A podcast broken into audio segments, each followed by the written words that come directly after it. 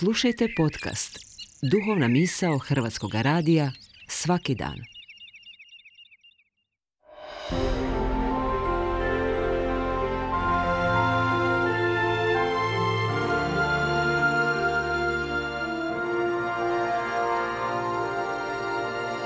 Duhovna misao. Urednica je Blaženka Jančić.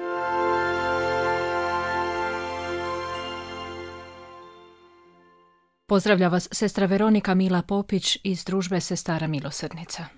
Ukazanje učenicima na putu u Emaus. Naslov je odlomka iz Evanđelja po Luki, kojeg nam donosi liturgija današnje druge vazmene nedjelje, kao poziv da uskrslog Isusa prepoznamo.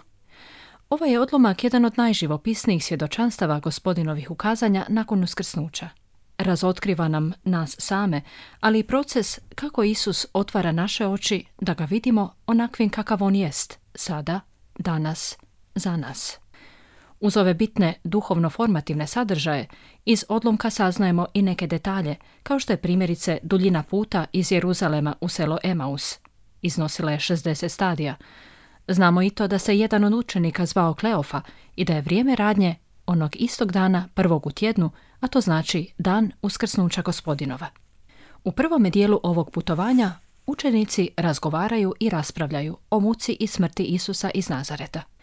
Oni su snuždeni, premda su čuli svjedočanstvo žena o praznome grobu i anđelovoj potvrdi da je Isus živ. Međutim, tijekom razgovora pridružuje mi se Isus, ali oni ga ne prepoznaju. Premda su kao učenici poznavali njega kao osobu, slušali i upijali njegov nauk, čuli njegovo svjedočanstvo o sebi, te svjedočili događajima u Jeruzalemu, nisu ga prepoznali. Znanje im nije pomoglo, ni pamćenje činjenica ili detalja, a niti dioništvo u povijesnom trenutku. Sve to dakle nije bilo dovoljno da Isusa prepoznaju kad im se približio na putu i pošao s njima. Doslovnost, zemaljska stvarnost, ono dogođeno, a mi recimo razina čovjekova razuma, odnosno psihe i tijela, nije ona razina na kojoj prepoznajemo Isusa.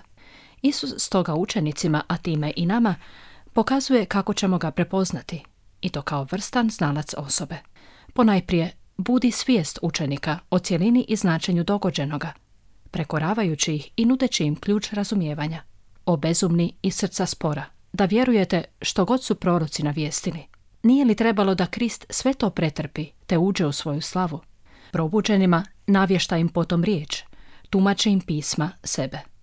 Čini i geste koje im je bio ostavio kao znamen ljubavi. Lomi s njima kruh za stolom u Emausu i daje im ga. Baš u tom trenu oni ga prepoznaju. Otvoriše im se oči, ali ne tijela, već duha, a on im odmah iščeznu s očiju. Prisjećaju se oni tada svoga putovanja s Isusom i uočavaju znakove njegove nazočnosti dok su još i ne znajući za njom tragali, hodeći prema Emausu. Gorjelo im je srce, slušajući pisma, slušajući Isusove riječi.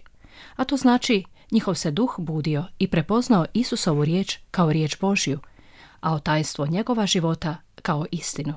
Možemo reći, put u Emaus opisuje i naš put od doslovnog, očitog, ograničenog, od razumskog znanja činjenica i detalja o Isusu do duhovnog poznavanja. A ono je neograničeno, prepoznaje cjelinu i poznaje Isusa kao osobu.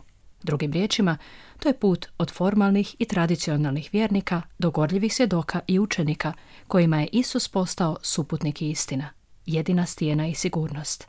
A ključ tog procesa je duh uskrsloga, koji čini da zajedno s njime činimo njegova djela.